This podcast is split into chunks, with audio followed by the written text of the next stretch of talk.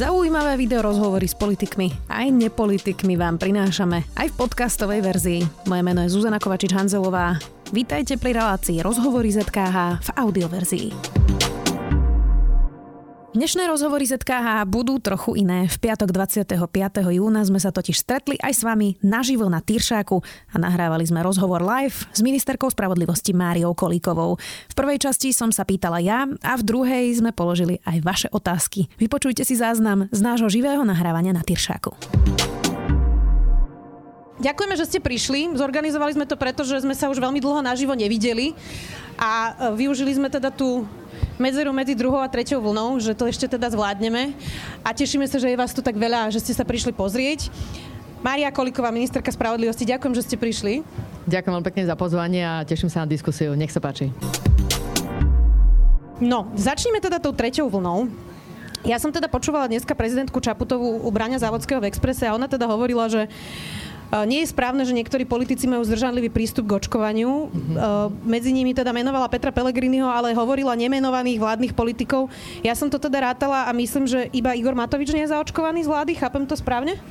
Uh, ja musím sa priznať, že som sa nepýtala každého zvlášť, že kto je alebo kto nie je zaočkovaný, ale tam som zatiaľ nezaregistrovala, máte pravdu, že by bol zaočkovaný, ale nepýtala som sa. Možno sme sa teraz trošku menej rozprávali, takže mi to mohlo uniknúť. Aj k tomu sa ešte dostaneme. Vy rozumiete, prečo sa nedal zaočkovať? Rozprávali ste teraz sa o tom? kto myslíte? Igor Matovič. No, trošku menej sme sa rozprávali, takže hovorím, že uh, možno mi mohol nejaký príbeh uniknúť. Otvorila sa diskusia o tom, a tá je aj právna, že či vlastne niektorým skupinám nariadiť očkovanie povinne. Najprv sa hovorilo teda o nejakej um, skupine ľudí seniorov, teda nad nejaký vek. Teraz sa skôr ale hovorí o tom, že či povinne očkovať zdravotníkov a ľudí, ktorí robia práve v domovoch sociálnych služieb. Uh, je to dobrý nápad? Podľa mňa je to vôbec veľmi citlivá otázka, aj právne, aj ústavne je to veľmi citlivá otázka. Určite, keď sa zavádza nejaká povinnosť, tak e, musí tu byť zjavne nejaká proporcionalita k tomu záujmu, pre ktorý sa taká povinnosť zavádza. Takže tu je tu je základná otázka je, že či sú splnené naozaj podmienky, že pre základný chod štátu a pre, preto, aby tieto služby mohli naplno fungovať. Vieme, čo sa vlastne dialo počas tej druhej pandémie, počas tej druhej vlny, pardon. E, očakávame, že podobná vlna by mohla prísť e, na jeseň. Chceme byť na to čo najlepšie pripravení. Vidíme, aká je zaočkovanosť. Aj u tých e, u, u, u tých zamestnaní, ktoré sú kľúčové. A teraz, keď sa bavíme, ktoré sú to vlastne kľúčové, bez ktorých vlastne to proste jednoducho ako spoločnosť a štát nevieme zvládnuť, tak samozrejme, že sú to práve zdravotníci, ošetrovatelia, ale vlastne aj veterinári, treba si povedať, že by tam vlastne uh, mohli patriť. Jednoducho uh, sú činnosti, ktoré musia prebiehať, aj, uh, aj keď takáto vlna je. A, uh, a sú to ľudia vlastne, ktorí uh, je potrebné, aby išli aj do terénu, ak je to potrebné, vlastne boli v kontakte ako s, aj s ostatnými ľuďmi a potom sem patria ozbrojené zložky. Takže ak sa bavíme o nejakej línii, uh, ktorá uh, zamestnaní alebo o prvej skupine, ktorá by prichádzala do úvahy, tak táto. Súčasne platí, že určite bolo dobre, keby sme k tej povinnosti nemuseli pristúpiť. Takže je to veľmi citlivá vec, že keď to štát nariadi, tak samozrejme možno očakávať, že tu môžu byť ľudia aj v tejto skupine, ktorí s tým nemusia byť stotožnení a, a mal by k tomu štát pristúpiť, keď už vidí, že proste iná cesta tu nie je. Inak podľa tých štatistík až 20 až 30% zdravotníkov sa nechce dať očkovať, to je naozaj vysoké číslo. A diskusia je ale aj o tom, že či vlastne človek, ktorý sa išiel dobrovoľne očkovať, by mal mať nejaké výhody a či je to vôbec možné uh, zákonom toto urobiť. Napríklad, ja som zaočkovaná, budem mať uh, už dúfam čoskoro druhú dávku a ja by som teda mohla ísť do reštaurácie, ešte človek, ktorý sa nedal zaočkovať, by tam napríklad nemohol ísť. Alebo iné služby, nemusí to byť len reštaurácia, divadlo, čokoľvek. Um, ja som počúvala Radoslava Procházku, inak teraz v denníku neviem, či ste to uh, zachytili. On teda hovoril o tom, že, že uh, tie, tie služby, ktoré poskytuje štát, že tam sa to napríklad robiť teda nedá, mm-hmm. ale mohol by, uh, mo- mohli by ste vy teda ako vláda umožniť napríklad prevádzkam, že si sami určia, že my tu chceme len očkovaných ľudí. Mm-hmm. Viete si to predstaviť? No, uh, určite si to viem predstaviť, uh, ale nevidela by som to tak, že zaočkovaní dostanú všetko a ostatní dostanú nič. Podľa mňa vždy to musí existovať aj možnosť aj pre tých nezaočkovaných, ak splňa nejaké podmienky, napríklad, že bude sa potom vyžadovať, že musia proste byť otestovaní. A môžeme sa potom baviť samozrejme, že akým testom. Malo by to byť proporcionálne vlastne k tej ochrane. Vlastne to, čo sledujeme, je, aby sa nám teda nešírila nejaká nákaza. A, a, a toto by malo byť naozaj aj vedecky podložené, že to, že je niekto zaočkovaný, to, že druhý je otestovaný, zaočkovaní. Prípadne môže to byť zase skupina tiež ľudí, ktorí jednoducho nemôžu byť zaočkovaní, lebo nemôžu, ale aj osobitne pre tých potom by mala byť možnosť, aby mohli využívať aj takéto služby. Uh, takže podľa mňa by to nemalo byť o tom, že tí, čo sú zaočkovaní, niečo dostanú, ostatní to nemôžu dostať za žiadnych okolností. Tam ja si myslím, že tu, keď sa rozprávame o nejakom prístupe k službe, tak určite vlastne to, že uh, je ten človek otestovaný, tak vlastne to môže byť predpoklad toho, že vlastne by sa tá nákaza nešírila a, a malo by to byť teda taký test, ktorý e, tomu napoveda. Súčasne e, je tu debata a, a pri tej debate treba povedať, že aj medzi ústavnými právnikmi vidím, že je rozdiel, že uh, jednak určite treba k tomu zákonný základ, ktorý teraz nevidím, že by sme mali. Ale dá sa to, samozrejme, je to otázka zákona, dokonca už máme na stole aj právnu úpravu. Uh, diskutujeme o tom aj s pánom ministrom zdravotníctva, že ako by tá právna úprava mohla vyzerať, ktorá by vlastne vytvorila ten, zák- ten zákonný základ práve k tomu, že keď budú práve green passy, z ktorých vlastne vyplýva, že teda som zaočkovaný alebo um, potom treba vlastne predpokladať, že napríklad potom človek môže byť aj otestovaný. To znamená, že mám Green Pass a či by ten Green Pass vlastne môžem použiť aj pre takéto služby doma.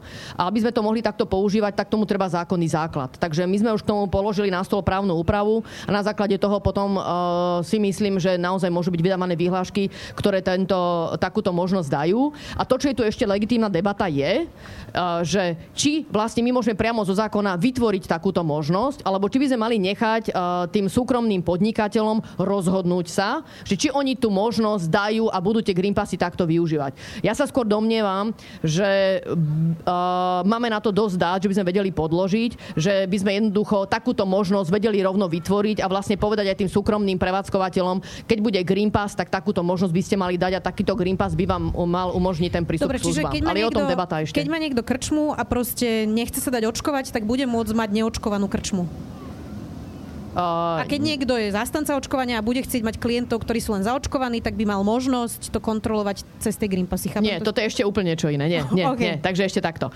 Uh, nie, ja nehovorím o možnosti, že sa niekto rozhodne, že či otvorí krčmu a komu ju otvorí. Hej, ja hovorím o tom, že skôr by som povedala, že buď bude tá krčma zavretá, alebo uh, pretože takto nariadí hygienik, tam podľa mňa ten priestor je, že skôr ide o to, že či ten pre, prevádzkovateľ uh, vytvorí možnosť využívania týchto Green Passov a ako tú možnosť proste tomu dá, hej? Mm-hmm. Že ten priestor by tam pre toho prevádzkovateľa mal byť.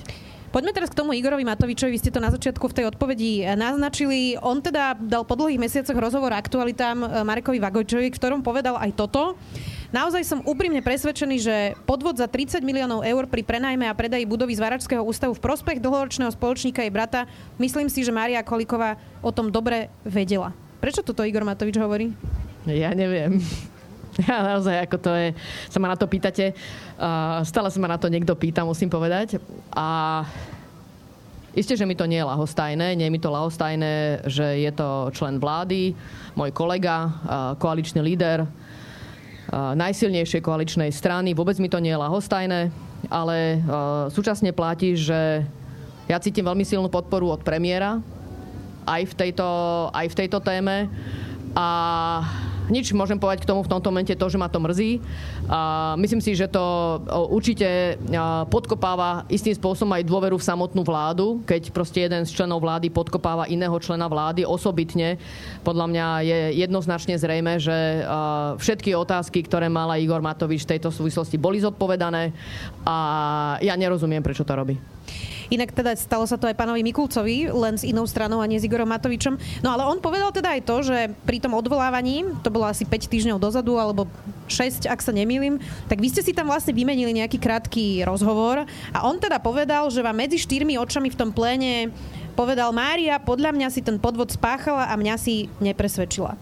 A potom dodal, že teda ste boli evidentne prekvapená mne sa teda novinársky občas stáva, že interpretácia rozhovorov medzi štyrmi očami má vždy dve verzie, hmm. takže zaujímala by ma tá vaša.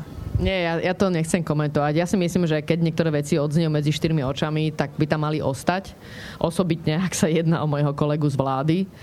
A, a tak by som to nechala. Stalo sa to tak, ako hovoril? Nechcem to komentovať, ale nič príjemné to nebolo a tým by som to uzavrela. E, slova Igora Matoviča teda na vašu adresu e, sú podľa Richarda Sulika na trestné oznámenie a teda podľa neho prekročil hranicu. Prekročil? Je to na trestné oznámenie? No, e, ja si myslím, viem, som presvedčená, neviem, aký mám k tomu použiť teraz slovník. Áno, v tom vyjadrení je množstvo nepravd, a určite nebudem podávať trestné oznámenie na druhého člena vlády, ktorého som súčasťou a to proste nebudem robiť. Ani žalobu na ochranu osobnosti. Nebudem to robiť. To inak chcela robiť Janka Cigániková a potom si to rozmýšľala. Tiež to bolo voči Igorovi Matovičovi za jeho výroky, že teda hají pentu. Poďme teraz k um, rozhodnutiu Najvyššieho súdu v kauze vraždy Jana Kuciaka a Martiny Kušnírovej. Senát sudcu Paludu vlastne vrátil prípad povodnému senátu Rúženy Sabovej do Pezinka a v tom zdôvodnení odznelo naozaj veľmi veľa zásadnej a vážnej kritiky. Zacitujem tie najzásadnejšie výroky. Prvostupňový súd nielen hodnotil niektoré dôkazy v rozpore s elementárnou logikou, ale dokonca do odôvodnenia oslobodzujúcej časti zahrnul aj dôkazy súdom prvého stupňa nevykonané. Ak by bol špecializovaný trestný súd tak, ako v úvodnej časti rozsudku opísal, chronologicky vyhodnotil dôkazy v ďalšej časti oslobodzujúceho výroku, zrejme by nedospel k zhodnému záveru s výrokom, ktorý urobil. To skonštatoval teda Peter Pauda. Priznám sa, že to je dosť náklad, dosť vážna kritika. Uh, tak prvú otázku mám takúto. Prečo pri tak ostro sledovanom prípade, pri tak vážnej veci, asi sa zhodneme pri jednej z najvážnejších vecí, ktorú vôbec Slovenská republika mhm. mala na súdoch, a ja by som teda chápala, ak by sa to stalo, nikoho sa nechcem dotknúť na okresnom súde v Medzilaborciach, ale ako je možné, že sa to stane špičkovým dlhoročným sudcom na špecializovanom trestnom súde v Pezinku?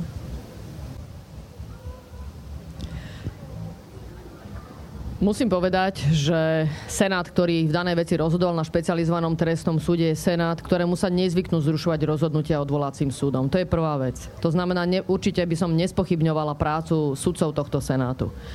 Aj, Istým spôsobom by to aj pre mňa mohlo byť veľmi ľahké, aj teraz politicky veľmi príjemné a stráviteľné, keby som teraz veľmi kriticky vyhodnocovala prácu týchto sudcov, bez toho, aby som naozaj videla celý spis. A, a a tak som mohla vyhodnotiť, ako to mohli vidieť sudcovia daného senátu, tak si naozaj nedovolím, aby som akýkoľvek komentár dala k ich práci.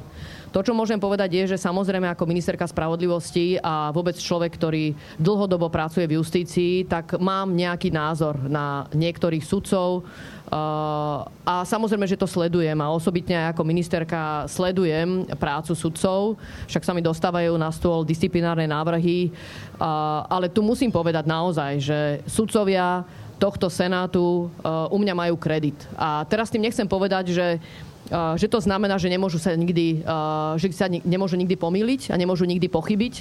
Na to podľa mňa tu naozaj máme systém prvého stupňa, druhého stupňa, možnosť odvolania. Je to dôležité proste pre, pre všetky prípady. Aj pre ten prípad, že je rozhodnutie uh, nespravodlivé uh, v prospech obžalovaných a že je v neprospech obžalovaných. Hej. To je proste veľmi dôležité, že jednoducho naozaj človek môže pochybiť. Samozrejme, že uh, osobitne v takomto ťažkom prípade a ťažkom v tom, že je tu množstvo dôkazov, to je zrejme, ale dôkazov, ktoré sú vo veľkej miere nepriame dôkazy. To znamená, že na to, aby som vlastne ako sudca bola presvedčená, že sa nejaký príbeh stal, tak musím byť presvedčená, že tie jednotlivé dôkazy do seba zapadajú v jednotlivostiach. To znamená, že to sú až detaily, ktoré sú vlastne aj pri výsluchoch, ktoré sú urobené osôb, ktoré síce pritom neboli, ale o tom vypovedajú, potom tie, čo pritom boli, či sa zhodujú, alebo prečo sa nezhodujú zhodujú a keď sa nezhodujú, aký asi majú na tom úmysel, či niečo zabudli alebo majú inú motiváciu. Toto všetko si vlastne ten sudca musí nejakým spôsobom vyhodnotiť. A, a, a je zrejme, že si to inak vyhodnotil a, prvostupňový súd a si to inak vyhodnotil odvolací súd. Tie slova zo strany odvolacieho súdu sú veľmi tvrdé. To je pravda. Ja som si ich vypočula, ale a, nie som schopná k ním povedať viac ako to, že je na mieste, aby sa tým teraz zaoberal prvostupňový súd a urobil naozaj všetko preto, aby vyvrátil akékoľvek pochybnosti, že sa nezaoberal riadne všetkými dôkazmi.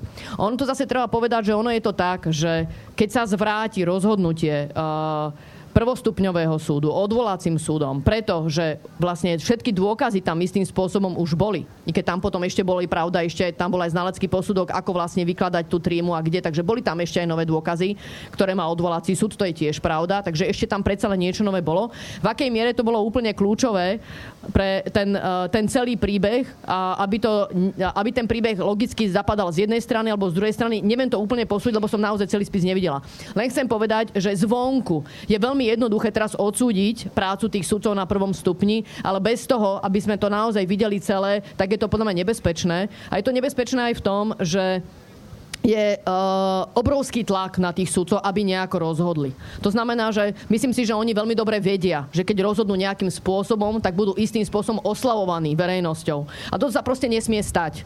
Pre spravodlivosť je veľmi dôležité, aj pri takejto kauze, že ten súdca sa cíti nestranný v tom a nezaujatý, že proste bez ohľadu na to, čo spoločnosť očakáva, tak on sa pozrie do spisu a skutočne na základe tých dôkazov, ktoré má, tak sa k tomu proste stavia svedomito a statočne. Isté, ale mal by a čo to najlepšie v tej veci rozhodne. Ma, mal by to odôvodniť tak, aby to každý pochopil a to ano. sa v tomto prípade evidentne nestalo. Áno, ja som porozumela, aj tak, ako som sledovala celú vec, aj ako prebiehala, že to, čo je určite veľmi dôležité, je, aby ten Senát veľmi dobre tímovo pracoval. To znamená, že um, ja viem, že tí sudcovia, nechcem povedať že by sa tí sudcovia aj tí ostatní do toho nezapájali, ale podľa mňa je veľmi dôležité, aby uh, predsednička Senátu aj členovia Senátu naozaj vážne spolu diskutovali a zhodli sa na tom výsledku. A potom je dôležité, aby to ne, aby, trošku to tak vyzeralo, ako keby jednu časť rozhodnutia robil jeden a druhú časť druhý. A toto je veľmi nešťastné. A práve v takejto kauze to sa proste nesmie stať. To znamená, tu je veľmi dôležité, aby si to dobre vyrozprávali, na akom verdikte sa vedia zhodnúť. Môže to byť samozrejme aj uh, Samozrejme, nemusí to byť, e, to, to prichádza do úvahy, že to nebude 3-0, ale bude to 2-1, ale v tom jednom prípade to 3-0 bolo. Áno. A uh, to je dôležité, aby z toho uh, ale rozsudku k tomu verdiktu, ktorý bol, že sme rozumeli, prečo tak rozhodol. A teraz to tak vyzeralo, že čas písal niekto, kto si myslel niečo a potom čas písal niekto, čo si myslel niečo iné. Tak toto nemôže byť. Hej, no najlepšie by bolo asi, keby sa začali spolu rozprávať, lebo podľa toho, čo vieme, tak sa spolu nerozprávajú a podávajú na seba disciplinárky, ale nemusíte to komentovať. Teraz sa to vrátiť späť tomu. No nie, ale akože toto, treba to trochu okomentovať v tom zmysle, že je absolútne nešťastné a osobitne v takomto prípade, že uh, proste ten Senát nefunguje ako tým. Hej, a toto sa javí, že sa tu deje a to, a to proste musia tí sudcovia prekonať. Proste toto musia spraviť. To už akokoľvek všetky animozity musia prekonať a to musia zafungovať ako tým, lebo to inak nebude dobré. Tak vy tiež ste v jednej vláde s Igorom Matovičom a nerozprávate sa a funguje to, tak uh, mohli by si zobrať nejaký príklad. Uh, teraz sa to vráti späť tomu istému Senátu. Ja viem, že uh, vy právnici tomu rozumiete, Adam Valček to tiež často komunikuje uh, veľmi právnicky, ale ja sa teraz pýtam čisto laicky aj za ľudí, ktorí tu teraz sedia. Ako majú rozumieť tomu, že ten istý senát sa pozrie na ten istý spis možno s pár novými dôkazmi a zrazu bude rozhodovať znova a možno rozhodne inak. Mm-hmm. No, takto to principiálne funguje vždy. Ono, keby to tak nebolo, tak by to vlastne, keby to dostal teraz iný senát, tak im musel odznovu všetky dôkazy urobiť. Uh, pretože ako v tom je, to sa hovorí, nechcem vás teraz príliš zahlcovať tým, že o čom je ústnosť uh, uh, dokazovania, ako ústnosť, ako princíp osobitne veľmi významný v trestnom konaní. Tam ide totiž to o to, že je veľmi dôležité nielen čítať si ten spis, ale naozaj aj si vypočuť tých svetkov, ktorí vypovedajú. Že vy si síce vyči- prečítate, keď to tak mám zjednodušiť, výsluch nejakého svetka vyzerá to veľmi jasne a potom toho svetka máte, opýtate sa a vy mu jednoducho neveríte. Že síce si to prečítate a vidíte na túto otázku takto odpovedal, ale keď jednoducho ho vidíte, ako na to odpoveda, tak vidíte, že ani poriadne nevie, dlho mu to trvá, kým si to dá dokopy. Uh, ten spôsob, ako odpoveda, je veľmi nepresvedčivý a vy mu jednoducho neuveríte. A keď to nezažijete, a v tom je tá úsnosť, tak vlastne ten, ten dôkaz, osobitne tie dôkazy, ktoré vlastne stoja na, na výsluchoch, na osobách, je dôležité, aby ste si to zažili, ako v tom tá úsnosť je. Poďme sa samozrejme rozprávať o tom, že dá sa to nahradiť tým, že vlastne celý ten záznam bude na kameru a ten nový senát potenciálne by si mohol toto celé pozrieť, vypočuť a na základe toho rozhodnúť, ale tiež to nie je úplne ono, lebo keď ten senát naozaj ten dôkaz vykonáva, tak sa môže niečo toho svetka dopýtať a do toho vstupovať a na základe toho Jasné. si ten záujem Dobre, Tým to, chcem ale... povedať, že ten ten základný princíp funguje v tom, že vec sa vracia tomu istému senátu. Ono je to vlastne pre neho aj ponaučenie, že tu si pochybil, naprav to a potom môžeme predpokladať, že keď mať inú vec, tak ak principiálne v niečom pochybil, tak v tej inej veci novej, ktorú bude mať, tak už bude vedieť, že toto takto nemá robiť. A v tejto on je viazaný tým rozhodnutím odvolacieho súdu. A keby nešiel podľa neho, tak to je na disciplinárku. Takže to ako nie je len tak, aby uh, prvostupňový súd si robil, ako čo sa mu zachce. Tomu systému rozumiem. Ja sa skôr teraz pýtam vyslovene ako na základe dôvery občanov, že ako majú tomu potom uveriť a obzvlášť po, po tej brutálnej kritike Petra Paludu, kde hovoril, že to je nelogické, neodôvodnené, že, že brali do úvahy dôkazy, ktoré neboli vykonané, to sú také dosť základné veci, aspoň teda z môjho pohľadu. Čiže ako by som aj ja, aj ľudia mali teraz tomu uveriť? To je skôr tá moja otázka, e, otázka dôvery. No asi uh, súčasne sa dá na to veľmi ľahko odpovedať, že ten istý senát, ktorý mal takúto kritiku, tak sa rozhodol, že ten istý senát na prvostupňom súde môže o tom rozhodovať. Takže ak by bol presvedčený, že ten senát na prvom stupne je tak zaujatý, že o tom rozhodovať nemôže, tak ten priestor mal. Nakoniec taká uh, výtka tam bola zo strany prokuratúry, takže zjavne, aj keď na jednej strane ten odvolací súd bol veľmi kritický, aj tak mal za to, že má to vrátiť tomu istému senátu. Mm-hmm. Teraz sa vás tak ľudsky spýtam, že nie je to škoda, že to takto vypálilo, lebo možno to trošku vyzerá, že tí sudcovia sú ako keby otrhnutí od reality, že majú takto vážny prípad na stole, Uh, mali tam, ja neviem, médiá naozaj z celého sveta úplne pod drobnohľadom. Vravíte, že vysoký tlak na nich a napriek tomu uh, to dopadlo, ako to dopadlo?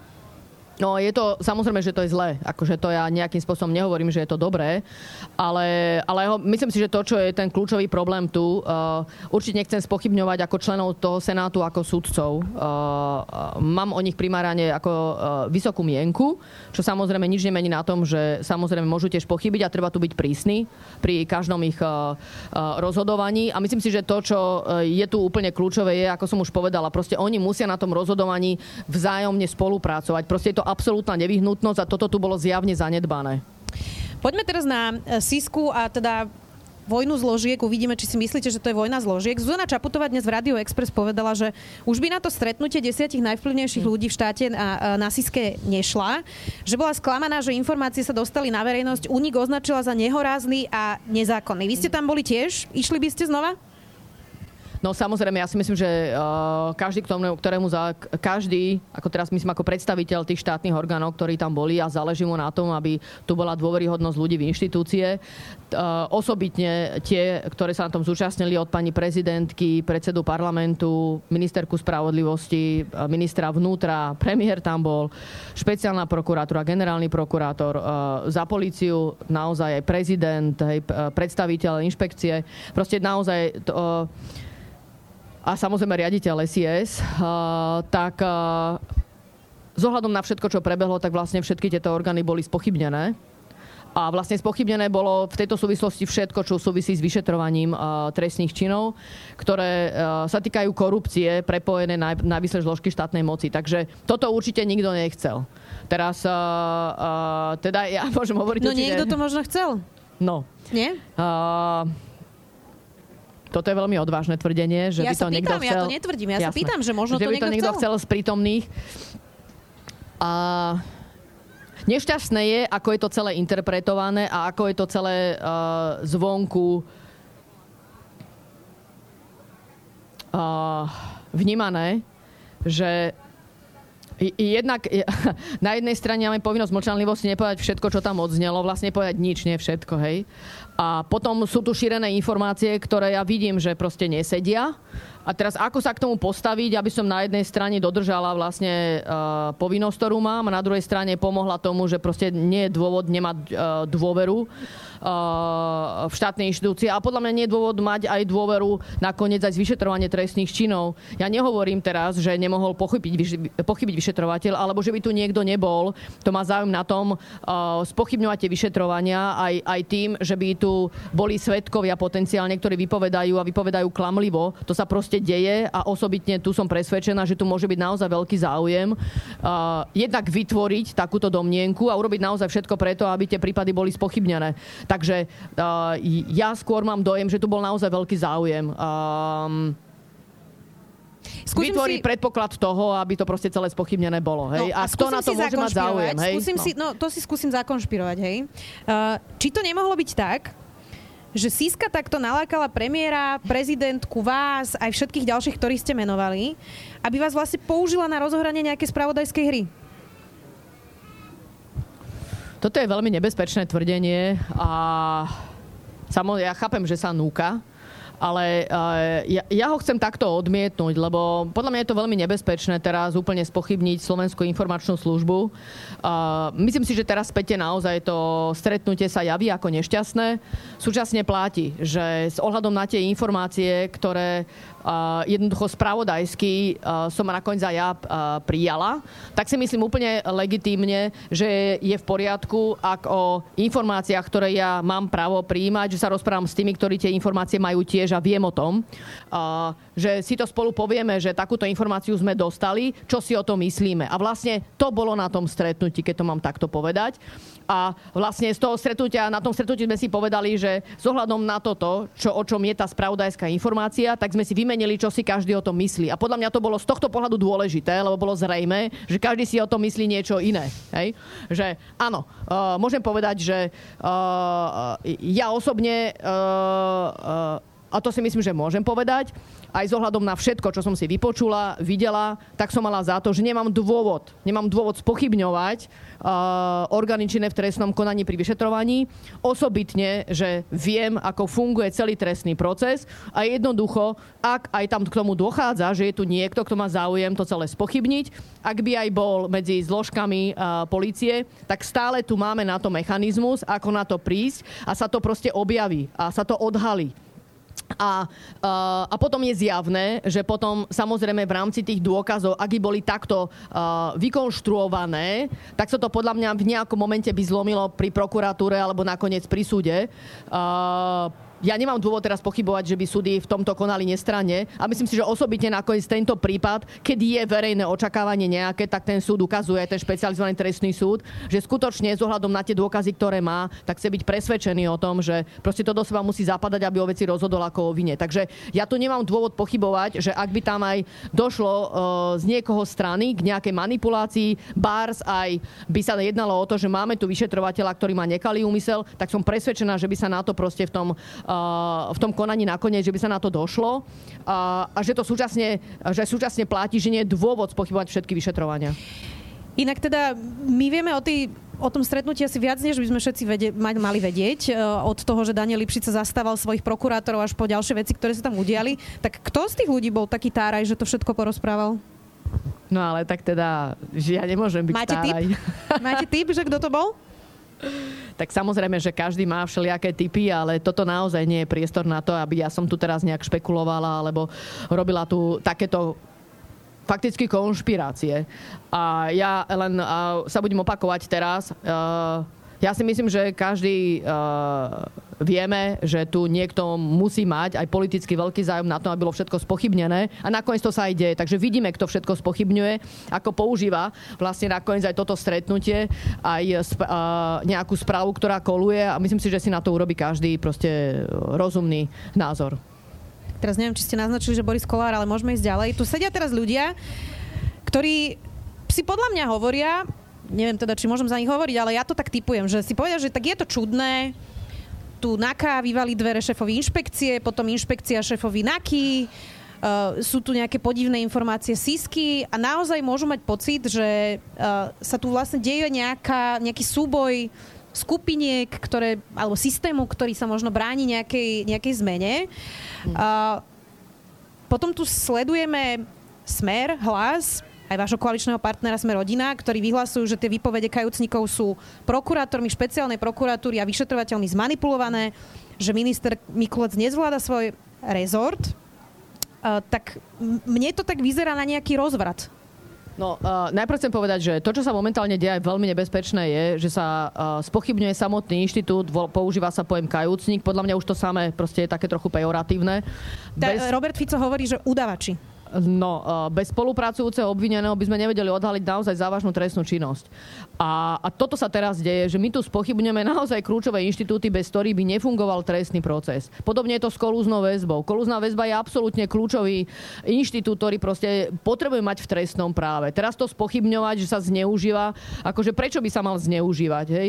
A, veď o tom rozhoduje od návrhu cez vyšetrovateľa, prokurátora až súd. Ja si, to, ja si to vôbec nemyslím, keď sme robili aj štatistiku, koľko vlastne máme naozaj ľudí vo väzbe, osobitne aj v kolúznej väzbe, aj uh, v akých uh, lehotách sú tam, tak v zásade vôbec človek vo väzbe u nás je uh, do pol roka maximálne. To znamená, väčšina z nich je tam od troch do šiestich mesiacov bez ohľadu na dôvod väzby. Ja netvrdím, že tam nie sú ľudia aj dlhšie, uh, sú, áno, ten priestor dáva aj právo, ale ja aj z tej štatistiky, keď vidím, tak nemôžem povedať, že by ukazovali, že sa zneužíva ten inštitút. Súčasne platí, áno, je pravdou, keď porovnávame štatistiku väznených osôb u nás, väznených osôb v iných krajinách, vôbec aj vo väzbe, aj vo výkone trestného slobody, tak máme tam väčší počet Nechcem povedať teraz, že by to bol zase už úplný úlet, ale máme ich tam, akože skôr sa priraďujeme k tým, ktorých tam teda majú viac. Ale on to súvisí aj s tým, ako máme nastavené trestné právo. Teraz tým myslím aj sadzby ohľadom uh, uh, výkonu trestu slobody. A tu si myslím, že naozaj máme aj trestné činy, pri ktorých uh, naozaj ten, tá sadzba je príliš vysoká a ono sa nám to nejakým spôsobom odráža potom aj, aj, k, tým, aj k tej väzbe. Aj, a súčasne aj k tomu, čo máme problém a máme problém právny, máme naozaj zložitý trestný proces. Že jednoducho na to, aby ten vyšetrovateľ urobil všetky úkony, ktoré má, ak je tam dôvod na väzbu, no tak tomu jednoducho mu to u nás trvá dlhšie, lebo to máme komplikované, musí niektoré úkony urobiť viackrát, nemôže využiť úkon, ktorý je v inej veci, tak ako sa to dá i v iných krajinách. Takže tu je proste naozaj úloha, je to úloha aj pre mňa, že ja uh, som presvedčená, že proste treba tu zjednodušiť aj ten proces, ale uh, to, čo je v tomto celom nebezpečné, čo hovorím, je, že inštitúty, ktoré sú absolútne kľúčové pre odhalovanie trestných činov, sú teraz pochybňované, lebo sa to niekomu tak teraz hodí. A to je proste naozaj zlé. To je veľmi zlé. Ak sa chcete zapojiť a pýtať sa pani ministerky, môžete sa zapojiť cez slajdo, hashtag sme naživo. Pani ministerka, vy ste sa tento týždeň ospravedlnili obetiam razie v Moldave nad Bodvou. Uh, priznám sa, že asi to nie je úplne mainstreamová téma, ale mne na tom veľmi záleží, tak ja som si povedala, že sa dneska o tom trošku ešte porozprávame. Uh, i, i, prekvapilo ma, že to s vami predkladal minister Mikulec, lebo týždeň predtým som ho mala na rozhovore a teda nevyzeralo to, že by sa chystal nejako zásadne ospravedlniť obetiam. Tak bol tam len tak do počtu podpísaný s vami? Nebol. Bol to spoločný iniciatívny materiál ministra vnútra a ministerky spravodlivosti. Potom som mala teda na rozhovor bývalú ombudsmanku pani Dubovcovú, ktorá hovorila, že jedna vec je ospravedlnenie, čo je dobrý krok, ale druhá vec je aj nejaké systémové zmeny, aby sa to nedialo a to teda je na policii, pretože z toho, čo vieme, takéto razie, ako bola v Moldave nad Bodvou, ich sa dejú ročne desiatky. Volá sa to uh, patracia akcia 100. Uh, polícia vždy povie, že hľadá teda nejaké osoby a nejaké predmety, pod, tou, pod touto zámienkou vymláti celú osadu, volajú to dokonca niekedy ešte preventívna akcia, to ma na tom vždy pobaví najviac zbijú všetkých, nič nenajdú a, a takto vlastne chodia po osadách a oni to volajú, že volajú poriadok, lebo potom sa tí Rómovia boja a pár mesiacov sa teda zníži kriminalita. Tak e, nemalo by následovať za tým ospravedlnením ešte nejaká systémová zmena, hĺbková zmena a zároveň aj otázka na súdy, pretože tie obete boli na všetkých stupňoch slovenských súdov. Hmm. Všetky im nepomohli až po ústavný súd a dostali ten spravodlivý rozsudok až v Štrásburgu. Čiže mm-hmm. nemáme problém aj na súdoch s nejakým um, rasizmom alebo proste predsudkami inštitucionálnymi, ktoré by sme mali adresovať a riešiť? Uh, ja si myslím, že máme veľmi veľa uh, predsudkov v tejto spoločnosti. Áno, uh, aj tu sa myslím, že to v nejakej miere sa to pretavilo aj v tomto prípade. A a práve preto si myslím, že je veľmi dôležité, že takéto gesto urobila vláda, lebo podľa mňa to, že urobila toto gesto, tak to je podľa mňa signálom, že takto sa to nemá robiť. Takže ak sa pýtate, že čo urobiť preto, aby došlo k systémovej zmene, tak podľa mňa toto je naozaj úplne kľúčové, že tá vláda sa v tomto jasne vyjadrila, že takto sa to nemá robiť. A, a tým dala jasný odkaz aj smerom k súdom, aj smerom k prokuratúre, aj smerom k vyšetrovateľom, aj smerom k policii. A, a máte pravdu, áno, treba na tom pracovať ďalej. Vy zvažujete nejakú disciplinárku, pretože ten okresný súd v Košiciach, z toho, čo sme v médiách sledovali, tam boli také veci, že nechcel e, pripustiť Igorovi Hudákovi ani tlmočníka do maďarčiny. A to sú už také základné veci, tak nemalo by sa to riešiť aj e, z pohľadu súdu, ktorý naozaj podľa Romana Kvasnicu on povedal, že nič také ani nezažil ešte a že tam boli naozaj ako hrubé porušenia a že tam bol ten rasistický potom. Ja si myslím, že je dôležité potom aj zo strany advokátov, ak sú presvedčení, že tam naozaj k takýmto pochybeniam bolo, aby to predložili ministerke spravodlivosti na posúdenie. Poďme ešte teda k strane za ľudí. Ehm, to je vaša obľúbená téma teraz. Ehm, všetci sa vás na to pýtajú a potom pôjdeme na otázky od ehm, ľudí. Tak teda už máte vyjasnené, že kedy bude ten snem, na ktorom by ste volili nového predsedu? Nemáme. Je reálne, aby bol ešte pred septembrom? Teraz prebehli krajské predsedníctva v Prešove a v Košiciach, ktoré sa vyjadrili aj s konkrétnym termínom snemu, a to je 4. september. Ja predpokladám, že ešte to bude mať nejaký ďalší vývoj, že sa ešte pridajú ďalšie potenciálne kraje. A potom je pravda, že zo stranou vyplýva, že ak je 5 krajov, ktoré vlastne navrhnú veľký snem, tak by sa tým malo riadiť veľké predsedníctvo, nech už má k tomu akýkoľvek názor. Juraj Šeliga hovoril, že vy sa vlastne teraz v predsedníctve nestretávate, že sa stretáva len poslanecký klub. Tak to sedí, že sa nestretávate vôbec? No, veľké predsedníctvo, veľké predsedníctvo odkedy vlastne naposledy bolo prerušené, sa nezišlo vyšlo. To je pravda. No a ako teraz vy vlastne fungujete s Veronikou Remišovou? Tak máte tam nejaké trenice, možno ich vyriešite, možno nie, to si počkáme teda na ten snem. Ale ako teda vyzerá vaše koexistovanie vo vláde, v strane, ako sa koordinujete, ako sa chodí na koaličné rady? Uh. No, ja si myslím, že toto treba určite oddeliť. A ja sa to tak snažím jasne oddeliť. Jedna vec je, čo sa deje v našej strane a druhá vec je, že som členka vlády, rovnako je členkou vlády Veronika Remišová. A si myslím, že tu proste jednoznačne aj z našej zodpovednosti vyplýva, že nie je akékoľvek napätie v strane, tu jednoducho spolupráca musí fungovať. Ja teraz nehovorím, že je všetko ideálne. A, sa, a samozrejme súčasne to uh, súvisí aj s, s koaličnými radami, lebo koaličné rady sú naozaj ten priestor, kde sa robia vážne politické rozhodnutia, ktoré súvisia aj s vládou, aj s parlamentom a samozrejme to súvisí aj s témami, ktoré sa týkajú uh, môjho rezortu. Nakoniec aj samotné ospravedlnenie, ktoré sa týkalo Moldavy nad Bodvou, tiež bolo predmetom aj koaličnej rady, aj tam o tom prebiehala diskusia. Uh, takže m- ja verím tomu, že eh, to vyriešenie aj u nás bude, nech akákoľvek bude to napätie, že eh, budeme mať možnosť a ja budem mať možnosť proste byť riadnou súčasťou aj koaličných rád, aspoň tých širších a mať aj priestor komunikovať eh, tu spôsobom, ktorý je náležitý, tak by som to povedala. Pobavila ma najhlasovanejšia otázka, ktorá je, že prečo nemáte ochranku, ale vy máte ochranku, len ju nevidno teraz ju nie je skoro nikdy vidno. Jasné, máte ochranku, e, to sme vyriešili rýchlo. Uh, začnú sa riešiť porušovania epidemiologických opatrení zo strany politikov a teda nenosenie rúšok, tak ako to začali riešiť pri sudcoch? Pýta sa Anonym. Ešte raz, prepačte. Či sa budú riešiť aj politici, ktorí neruš- nenosili rúška a porušovali opatrenia? To sa asi týka najmä tých opozičných protestov počas zákazu vychádzania, alebo teda Robert Fico nenosil vôbec ani respirátor, ani rúško v parlamente a podobne, čiže a nie len on, teda je ich viac, len to mi teraz napadá. Ja viem, že v parlamente naozaj aj predseda parlamentu si myslím, že v tomto bol dosť dôsledný. Aj dochádzalo aj k, aj k vykázaniu uh, poslancov aj z, zo sály, ak nedodržiavali tie opatrenia. Takže je, je to úplne kľúčová záležitosť. Podľa mňa, ak politici uh, nedodržiavajú opatrenia, ktoré politici, tí, čo sú vládni, tvrdia, že sú dôležité, tak samozrejme, že to spochybňuje vôbec uh, význam tých opatrení. Takže to, to, tam treba byť dôsledný voči každému. Vy máte nejakú štatistiku, že koľko je tých sudcov, ktorí sú takí antirúškari ako napríklad syn Štefana Harabina? Sú to skôr výnimky a treba voči každému z nich byť dôsledný určite na to, aby tie protipandemické opatrenia dodržiavali. Je to úplne kľúčová záležitosť. Tak zatiaľ vieme, že sú dvaja, hej? Čiže neviete o viacerých zatiaľ. Nie, viem aj ja a konkrétne o týchto dvoch, áno. Ďalšia otázka. V akom štádiu je zákon o drogovej politike, kedy by mohol byť predložený, prípadne v platnosti? Mám na mysli tresty za držanie marihuany. Je pravdou, že trestné činy, ktoré súvisia s, s drogami, tak e, nedostatočne rozlišujú medzi užívateľmi drog a dealermi a nedostatočne by som povedala, to je až možno príliš diplomatické, ako som to práve označila. My teraz pripravujeme veľkú novelu trestného zákona, kde chceme byť citliví vôbec k nastaveniu sankcií pri trestných činoch ja si myslím, že nie nevyhnutné, nie je nevyhnutné vždy pri každom trestnom čine mať hneď sankciu trestu odňatia slobody ani si nemyslím, že vždy treba premieňať vlastne, ak sa nám niekto neosvedčí, vždy na trest odňatia slobody, že treba tam mať viac alternatív. Osobitne pri týchto trestných činoch mám za to, že to nastavenie tu naozaj nie je dobré. Takže v rámci tejto novely my chceme vyriešiť aj túto citlivú A ke- časť. kedy to asi bude? Chceme to mať pripravené v novembri v paragrafovom znení. To znamená, že vtedy predpokladám, že by sme spustili aj pripomienkový proces.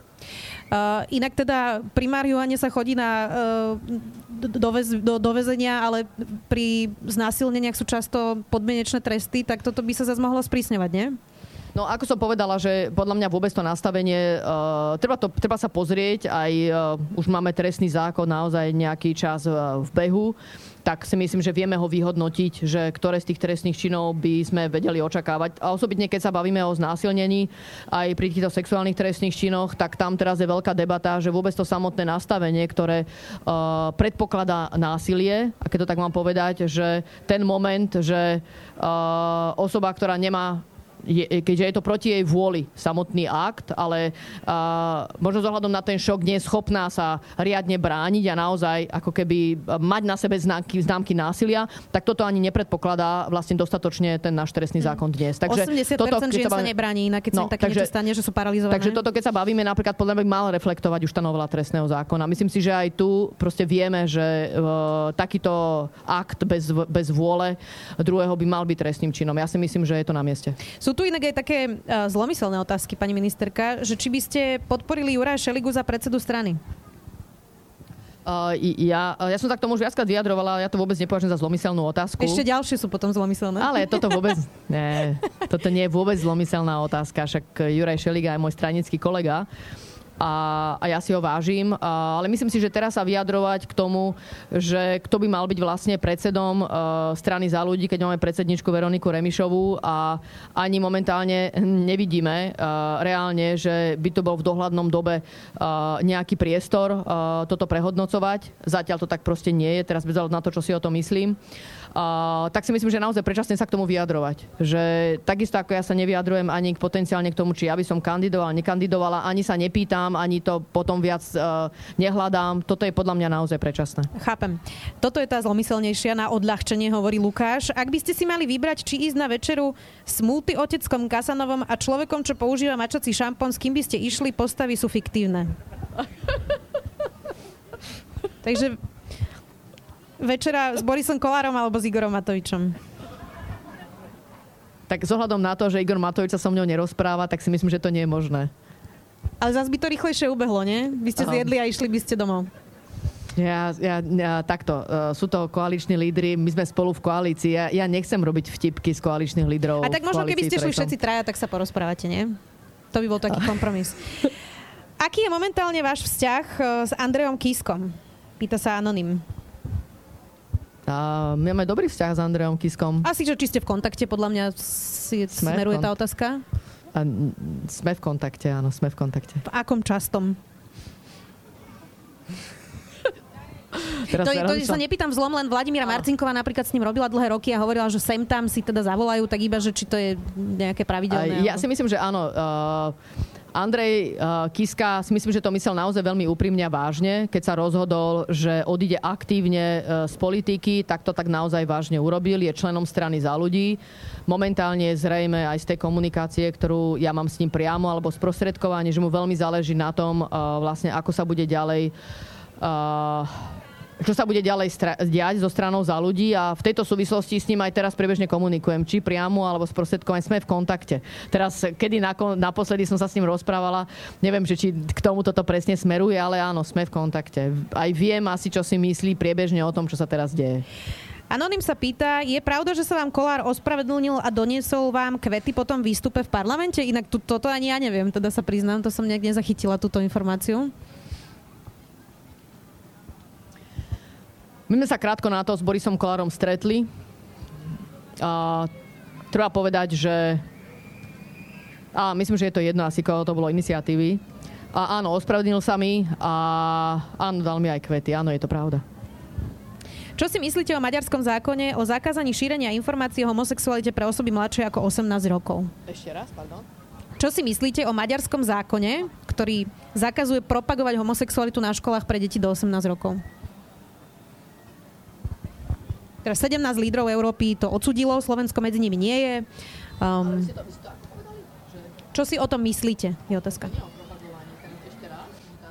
ako znie tá otázka, lebo sa neviem, Už či tá otázka vymazali, úplne presná. teraz Pre, práve v tejto chvíli. Dobre, ale... však viem, o čom je tá právna Ten úprava. zákon je o tom, áno, áno, že tak, nemôže byť tak. propa- Ono je to Áno. také dosť širo, široký výklad, no, čo je to propagácia. Presne tak, presne tak, lebo po, ja si myslím, že to nie je asi ani úplne uh, o propagácii a, a ja tomu dobre, uh, ja tomu rozumiem tak, že je, je na mieste určite normálne, otvorene sa rozprávať o všetkom a nevidím úplne určite dôvod, aby som teraz robila rozdiel medzi uh, ľuďmi, ktorí sú inej sexuálnej orientácie, akože absolútne žiadny, veď to súvisí so základnými ľudskými právami a rešpektom a z úctou k druhému.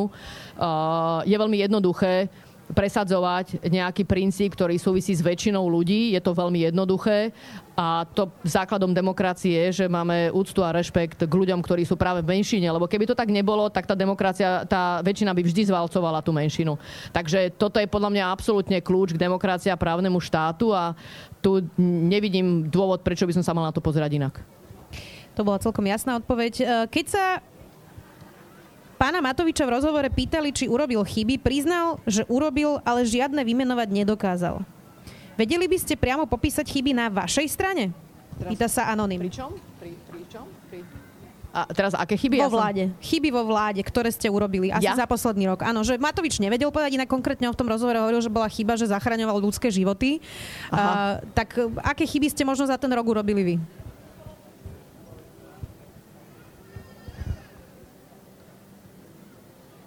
Tak ja si myslím, že vždy človek vie urobiť všetko, čo robí uh, lepšie. Asi, asi by sa páčilo, aký tu niekto z sudcovskej obce, keby som povedala, že viac uh, sa rozprávať so sudcami uh, a sudkyňami by bolo určite osožné, keď ja mám uh, dojem, že som urobila v rámci toho priestoru maximum, ale určite keby som urobila viac, by to bolo lepšie. Určite s ohľadom na veľkú reformu, ktorú predkladám, by bolo lepšie, kebyže navštívim všetky súdy, ktorých sa to týka osobne, aj všetky samozprávy. Uh, osobitne pán primátor Rybniček, keby tu bol, tak by sa tešil, kebyže poviem, že prvé som mala navštíviť mesto Trenčín s ohľadom na všetko, aký je dopad súdnej reformy na Trenčín. A, a bolo by to tak lepšie. Áno, bolo by to tak určite lepšie. Uh, Viete, čo mi ešte napadá? nech sa páči. Robert Fico vám uh, vyčítal, že ste citlivá ako strúhadlo na mrkvu pri samovražde Milana Lučanského a že ste to mali Mm. komunikovať citlivejšie.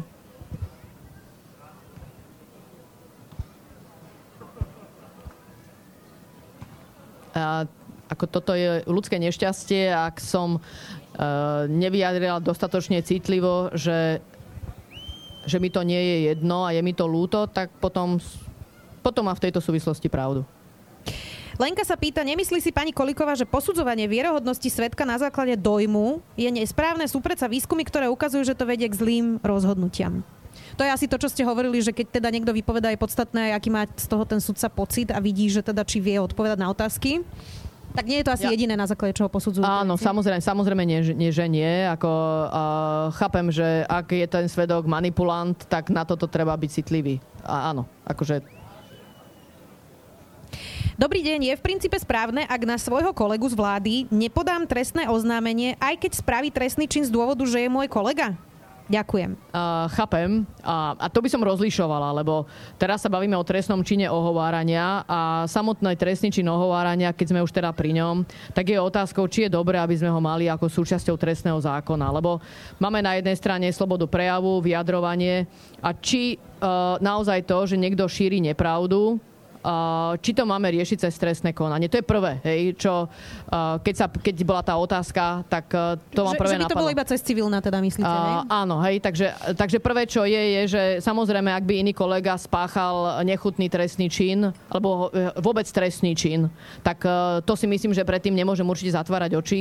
Ale to, že sa to týka ohovárania mojej osoby, je to otázka mojej cti, dôstojnosti, s tým sa musím vysporiadať, či je pre mňa cestou, či už trestné oznámenie, keďže máme teraz taký trestný čin v trestnom, v trestnom zákone, či toto je cesta. Ja si myslím, že to nie je cesta z ohľadom na všetko, čo súvisí aj so samotnou podstatou trestného činu ohovárania. To teraz takto využívať. A druhá vec je, že uh, žalobu na ochranu osobnosti tiež uh, sa mi nechce podávať. Lebo a, a, ako bolo už popísané, však s tým sa musí vysporiadať každý politik, že sú písané veci, aká je tá cesta, či je to cesta, že je presvedčený, že uh, tie veci sú vysvetlené a kto chce tomu uveriť, tak tomu aj tak uverí, že či proste skutočne má využívať takúto cestu žaloby. Niekedy je to potrebné, až nevyhnutné, niekoho možno aj zastaviť v takýchto krokoch. A ja si jednoducho myslím, že voči Igorovi Matovičovi to robiť nechcem. Tak myslím, to je jedno, čo si myslím, proste nechcem to robiť. Marek a anonimná pančelka sa pýtajú, dobrý deň, ako zvládate úlohu matky a zároveň ministerky? Asi dobre, nie? Toto by som asi mala robiť lepšie. Ja neviem zatiaľ uh, presne ako, a vlastne aj viem ako, hej. A mala by som chodiť skôr domov. Tak ale má, vaše deti majú dvoch rodičov, nie? Dá sa to aj prestriedať? Nemusí to byť iba na tej žene? To teda si presadzujem svoju politiku teraz, prepačte, ale tak Nie, ako, mi to. Ja som, ja som čítala jeden rozhovor a myslím, že to bolo psycholog, psychologičkou, kde bolo o tom, že ako funguje dobrá rodina a že sme v strese, často vypetí, máme veľa povinností, chceme zabezpečiť rodinu, popri tom máme pracovné ambície, ako to zladiť s rodinou. A jedna vec tam, ja som pre mňa si zobral ako kľúčovú, že je dôležité nájsť si moment eh, cez deň, kedy sa s tou rodinou stretnete a proste sa zastaví čas a, a ráno je stres, veď do školy, do škôlky, do práce, pracovné stretnutie a ten moment, kedy sa to môže zastaviť je večer. To znamená mať dobrú večeru, kde si všetci sadneme a budeme sa spolu rozprávať, ako bolo v škôlke, ako bolo v škole, zasmejeme sa. Ja bývam aj s mamou, máme vlastne taký viacgeneračný dom, takže áno, páčilo by sa mi, že prídem skôr domov, dám si večeru a na tej večeri sa spolu rozprávame a ja toto nestíham a toto ma veľmi trápi. A inak vy máte ešte aj psa. To ste si ešte aj psa zobrali k tomu celému. Áno, psa, ale pes nemusí byť pri tej večeri. Hej. Akože psa treba vyvenčiť a keď ho nestiem ráno vyvenčiť, tiež ma to veľmi trápi. On čaká, potom kňučí. Uh, máme síce záhradu, ale áno, proste áno, mňa to trápi, keď aj to zviera nie je šťastné a veselé. Mám ešte aj kocúra, ale ten našťastie chodí sa venčiť sám von, ten to nepotrebuje. Ten chce byť pohľadkaný a uh, iné veci. Uh, tomu vieme vyhovieť. Ale Dobre, ten tak sa pes, skúsim, no, skúsim sa, sa inak spýtať, že prečo je vlastne, alebo nie je tá politika vlastne vlastne nadizajnovaná mužmi, lebo ja si pamätám, že som s Veronikou Remišovou z okolností mala tento, tento rozhovor, že sme sa rozprávali, že tie koaličné rady alebo vyjednávania o, o koalícii tí muži zvolajú vždy o 8 večer, pretože majú doma ženy, ktoré sa im o tie deti postarajú. A že vlastne uh, zrazu aj Andrej Kiska chcel byť viacej pri rodine a tiež mal s tým nejaký problém. To je muž, presne, a že to tak ako keby trochu narušil. Hej. Tak mala by byť tá politika postavená tak, že ide do úplného nejakého časového seba zničenia toho človeka, že možno by viac šikovných ľudí išlo potom do politiky, keby nemuseli každý deň do 10. do večera pracovať. Ja si spomínam, že napríklad Robert Kalniak mal dve malé deti, ale on bol do 9. do 10. každý deň na ministerstve. Hmm. Uh, že, že či by to takto vlastne malo vyzerať? Ja si myslím, že sa dá politika uh, zladiť s rodinou. Vôbec si nemyslím, že treba ostávať na ministerstve do 10. večer a ani ja neostávam. Nemôžem povedať, že by sa mi to nestalo, ale neostávam. A, a myslím si, že je to, že osobitne aj pre tých politikov je dôležité, aby mali zladený ten rodinný život aj s tou politikou, lebo potom im môže niečo unikať aj pri tých kľúčových rozhodnutiach pre krajinu. Že proste tam musí byť aj nejaká vnútorná symbióza, aj rovnováha a, a podľa mňa toto sa dá robiť v rovnováhe. Tie koaličné rady, áno, tie sú raz za týždeň a tu by, toto by som, toto neberiem, že uh, neviem si predstaviť, ako tie koaličné rady ešte spraviť počas dňa a popri tom naozaj aj všetky úlohy, ktoré máte ako člen vlády, ako to stíhať. Uh, rozmýšľala som nad tým, ale uh, áno, niekedy vedia byť aj dlho do noci a, a ten priestor tomu treba dať. Proste veci si treba vydiskutovať. Ja si myslím, že raz do týždňa nech akokoľvek uh, máte aj menšie deti, Uh, teraz nehovorím úplne malinké, to vieme, že to môže byť zložité, ale, uh, ale to sa to dá zladiť. Ja si myslím, že presne tak, ako rodičia sú dvaja a to sa proste zladiť dá. Veď nie je koaličná rada každý deň, je proste raz do týždňa. Ale teraz je to uh, zložité, lebo Veď ja si myslím, že to už súvisí aj s tým, že často ja ako ministerka spravodlivosti tu dostávam otázky, ako je to s očkovaním. Predtým som dostávala otázky, ako je to s protipandemickým zákonom. Myslím, že je zrejme, že to nie je úplne agenda spravodlivosti. Ale tá pandémia, to, čo prináša, je, že uh, aj členovia vlády sa venujú aj naozaj iným témam, ktoré vôbec by sa im nevenovali, ale sa im musia venovať a musíme robiť rozhodnutia, ktoré by sme inak robiť nemuseli. A nás to uh, naviac uh, Uh, ja teraz nechcem povedať zaťažuje, lebo samozrejme to nemôžem to brať ako záťaž, ale máme proste tým pádom samozrejme viac práce a musíme tomu dať viac času. Proste to tak je. A, a to si proste teraz nevyberám. Takže uh, ja si myslím, že to zladiť dá a určite by som nikoho neodrádzala, že nemôže ísť do politiky, lebo sa to nedá zladiť.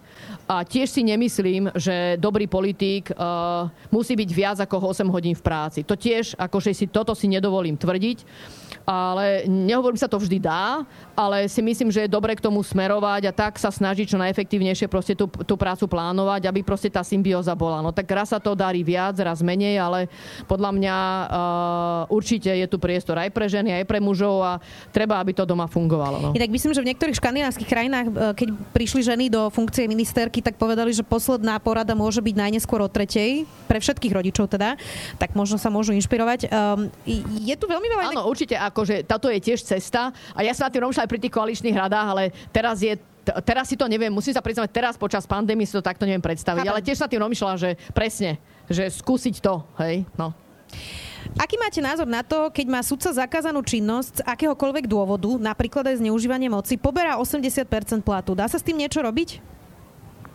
Uh, to nie je tak, že keď má pozastavený výkon, uh, že by to tak bolo. Súvisí to, t- to, koľko má nakoniec tých percent, súvisí aj s tým, či má deti, ale nie je to tak, že by mal takýto veľký, takéto veľké percento z toho platu. Pracuje sa na hmotnej zodpovednosti politikov vo výkone? Je na to politická vôľa? Kedy sa to dá čakať a aká bude filozofia návrhu? Pýta sa Juro.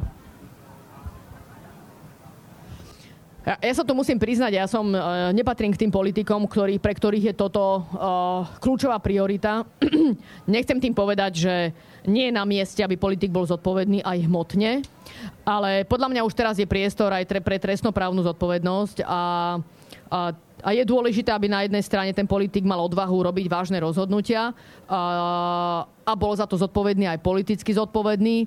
Pre mňa je otázka, kam až chceme s tou hmotnou zodpovednosťou potom zájsť. E, ja, ja mne sa tu uh, skôr javí, že ľudia majú naozaj veľmi veľké očakávania od, od tejto témy a že keď príjmeme právnu úpravu k hmotnej zodpovednosti, že sa niečo zásadne zmení. Ja si myslím, že uh, to, čo je dôležité, je, aby v maximálnej miere ľudia vedeli, čo tí politici robia a samozrejme sa za to zodpovedali. Ja si myslím, že aj ten priestor na tú trestnú právnu zodpovednosť tu je a v tej súvislosti potom samozrejme na vyvodenie príslušnej hmotnej zodpovednosti.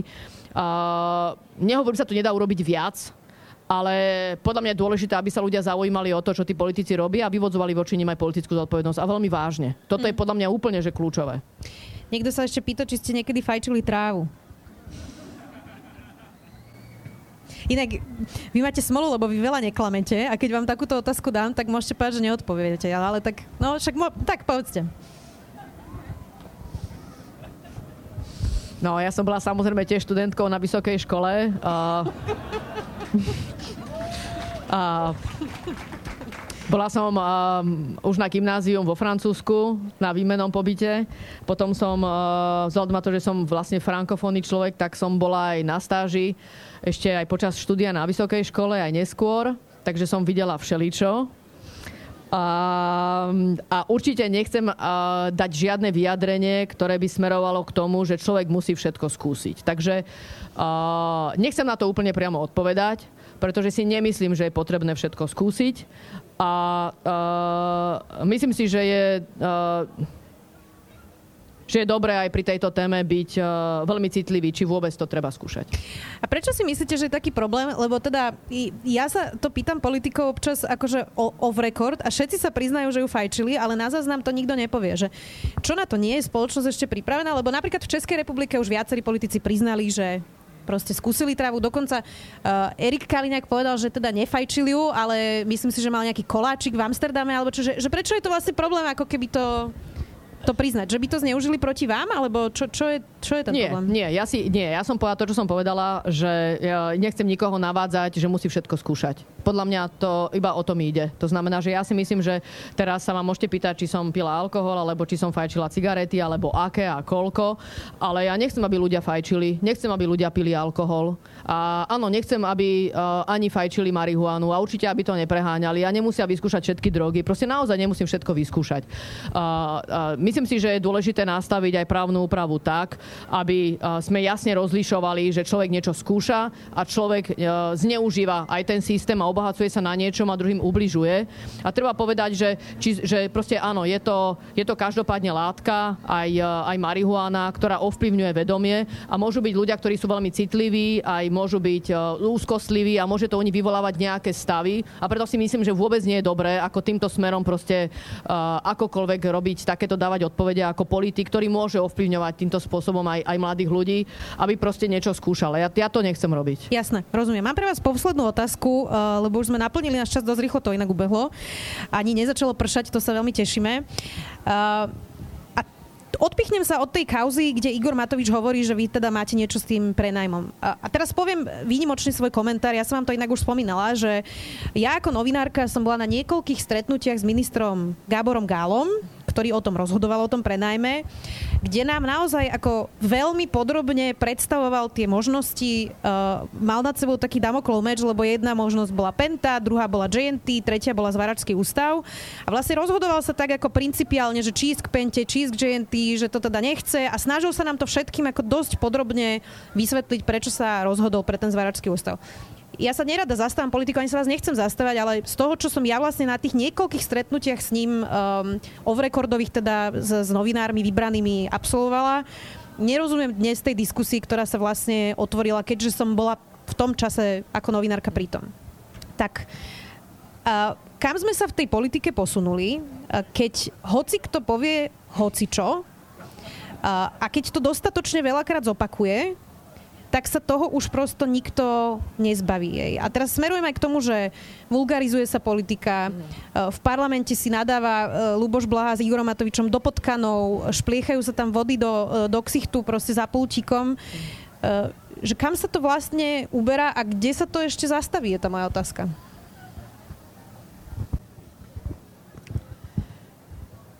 Toto je presne o tom, že prečo ja si myslím, že nemá zmysel ani podávať trestné oznámenie a nemá zmysel ani dávať žalobu, že ako ja tu mám vieru proste v človeka, že si na niektoré veci musí robiť svoj vlastný názor a robiť rozhodnutie. A je, ja si myslím, že naozaj treba robiť všetko preto, aby sa ľudia dobre rozhodovali. A takéto veci vyhodnocovali. A to je podľa mňa úplne že jediná cesta, lebo ten priestor, ktorý máme aj na sociálnych sieťach, uh, ako v nejakej miere samozrejme môžeme vytvoriť mechanizmy, ako uh, vytvoríme mechanizmy a budeme žiadať aj prevádzkovateľov sociálnych sietí, že majú v nejakej miere robiť vnútornú kontrolu toho, čo sa deje na tých sociálnych sieťach, nastaviť nejaké princípy, aby sa to nezneužívalo. Ale aj tak na konci dňa najlepšie zafunguje, že proste tu budeme mať uh, uh, veľkú skupinu ľudí, ideálne väčšinu, ktorá proste rozhoduje o osude krajiny, ktorá si bude vedieť naozaj dobre vyhodnotiť, toto je blbosť a môžu mi to povedať aj stokrát a proste je to blbosť. A, a keď vidí, že to niekto šíri, tak ešte tým sa zniží jeho kredit. Že toto je podľa mňa jediná cesta, hej, týmto smerom ísť a, a k tomu vychovať aj mladých ľudí. Proste ako dobre vyhodnocovať e, informácie, ktoré sa šíria, aké sú za tým zdroje, je to proste prácne, ale proste toto musíme robiť. Akože nemôže to byť blík, blík a je to efekt a týmto sme, to sa tak proste nedá.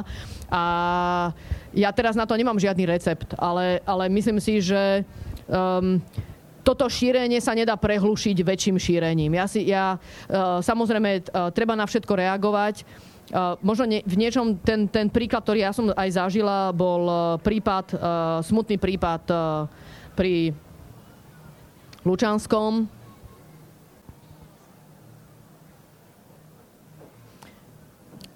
Neuveriteľné množstvo dezinformácií, ktoré sa objavilo v krátkom čase na internete, tak sa vlastne uh, nedalo zvrátiť podľa mňa nejakým spôsobom.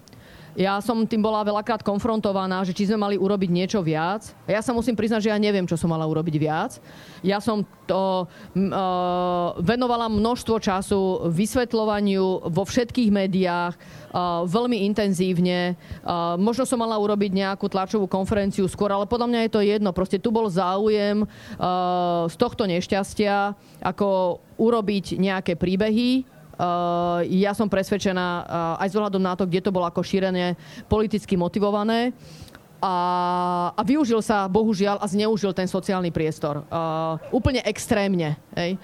A, uh, a jediné, čo sa dá urobiť, je, že proste naozaj uh, ľudia začnú vyhodnocovať proste aj tú logickosť uh, tých informácií a že keď vidia, že niekde tá informácia bola takto šírená, že ukázalo sa, že je to nepravda, že proste prestanú tomu veriť. Ja, začnú to opúšťať. Ale ja, ja inú cestu proste nevidím.